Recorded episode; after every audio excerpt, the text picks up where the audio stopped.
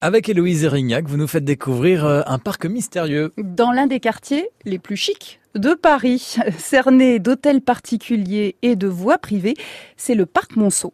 Alors quand on passe la grille du boulevard de Courcelles, on contourne une rotonde, un vestige de la barrière de Chartres, du mur des fermiers généraux, et de prime abord, bon bah c'est un très beau parc euh, parisien, tout ce qu'il y a de plus classique. On y découvre des statues de marbre d'écrivains et de musiciens, il y a Maupassant, Chopin, Gounod, Musset. Il y fait bon chercher l'inspiration à l'ombre des colonnades qui bordent le grand bassin ovale. Mais alors, où est le mystère? Eh bien, en flânant dans le parc Monceau, vous serez sans doute légèrement surpris de croiser une pyramide, un sarcophage, un obélisque ou encore une colonne grecque. Et là, vous aurez un petit peu l'impression d'être en plein rébut ou en pleine chasse au trésor. C'est tout de même assez étonnant de croiser ces petites curiosités. On se demande un peu comment elles sont arrivées là. Mais vous allez nous le dire. Bah bien sûr, comptez sur moi. Merci.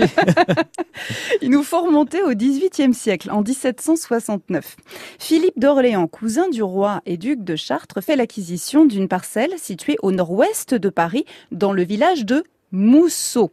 Et il charge un certain Carmontel d'y créer un jardin réunissant, ouvrez les guillemets, tous les temps et tous les lieux. Une espèce de pays d'illusion.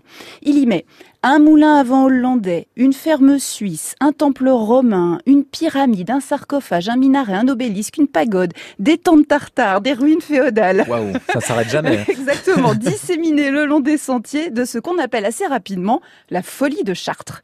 Et il y a des grottes qui y sont érigées pour abriter des jeux et des collations. Bref, on y fait la fête, quoi.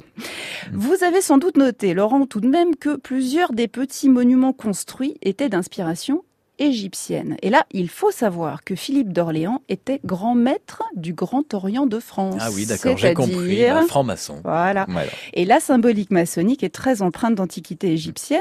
Son symbole principal, c'est la pyramide. Le pavillon construit par le duc servait, paraît-il, de réunion et son sous-sol de lieu d'initiation. C'est donc une étonnante balade qui vous attend si vous allez visiter le parc Monceau, pleine de mystères et d'histoires de cérémonies secrètes et de soleil si vous avez de la chance.